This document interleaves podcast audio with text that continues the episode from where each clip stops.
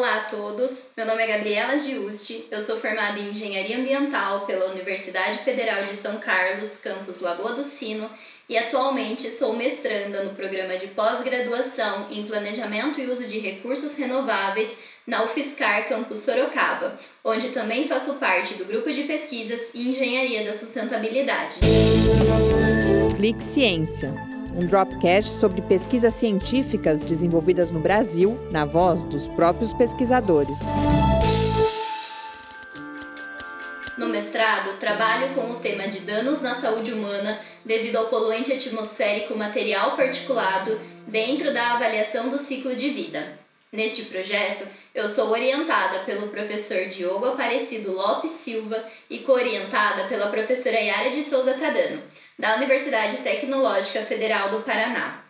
O start da nossa pesquisa veio pensando em reduzir as incertezas existentes atualmente em estudos de avaliação do ciclo de vida desenvolvidos para o contexto do Brasil, e também na relevância da categoria de impacto formação de material particulado, visto que este poluente é responsável por diversos danos na saúde dos seres humanos, como por exemplo ataques de asma, bronquite crônica, doenças cardiopulmonares, câncer de pulmão e até mesmo morte prematura.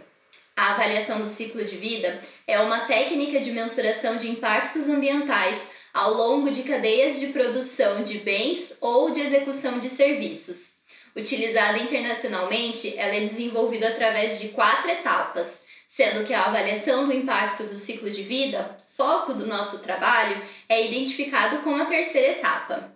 Nesta, os fluxos inventariados na fase de inventário do ciclo de vida são então convertidos em impactos no meio ambiente, na saúde humana e na depleção de recursos. Essa conversão é feita através de um número chamado fator de caracterização, que tem por objetivo pesar os fluxos de material e energia em termos de impactos no meio ambiente. Esses fatores são obtidos através de modelos de caracterização, que são desenvolvidos para diversas categorias de impacto, como por exemplo aquecimento global, toxicidade humana, escassez de recursos e formação de material particulado, que é o nosso foco do trabalho. Acontece que os modelos para formação de material particulado existentes atualmente na literatura foram desenvolvidos para contextos geográficos diferentes do brasileiro, de forma que os estudos nacionais tendem a utilizar fatores que não foram desenvolvidos pensando especificamente nas condições heterogêneas que existem no nosso país. Como isso é algo recorrente para outras categorias de impacto dentro da avaliação do ciclo de vida, no ano de 2014 foi fundada a Rede de Pesquisas em Avaliação de Impacto do Ciclo de Vida, uma rede de pesquisadores brasileiros que visa, né, que tem por objetivo estudar, recomendar e também desenvolver modelos de caracterização para as categorias de impacto de avaliação do ciclo de vida para o contexto do Brasil.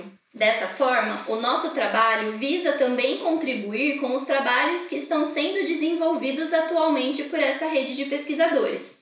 E diante de todo esse cenário, o objetivo da nossa pesquisa é avaliar os modelos de caracterização existentes atualmente para a formação de material particulado e recomendar aquele que seja mais adequado para ser aplicado em estudos no contexto do Brasil. Visando atender este objetivo, nós fizemos um levantamento bibliográfico de todos os modelos de caracterização que existem atualmente na literatura, fizemos uma leitura crítica desses modelos e uma pontuação deles com base em critérios pré-estabelecidos.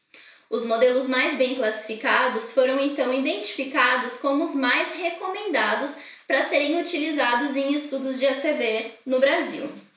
Com base na nossa análise, dos 16 modelos que levantamos, identificamos quatro que tendem a reduzir as incertezas nos estudos do Brasil. Esses quatro modelos possuem uma abrangência global, ou seja, nenhum modelo dos 16 foi desenvolvido especificamente para o contexto do nosso país. No entanto, o uso de um desses modelos tende ainda a reduzir as incertezas nos estudos brasileiros para a formação de material particulado.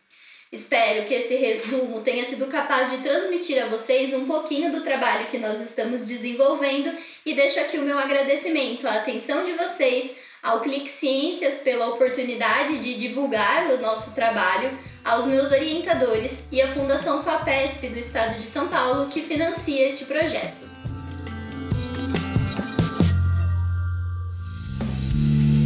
Ciência é uma produção do Laboratório Aberto de Interatividade para Disseminação do Conhecimento Científico e Tecnológico, o LAB, e do Centro de Desenvolvimento de Materiais Funcionais, o CDMF. Saiba mais, visite www.lab.fiscar.br. Apoio Fundação de Amparo à Pesquisa do Estado de São Paulo, FAPESP, e Conselho Nacional de Desenvolvimento Científico e Tecnológico, CNPq.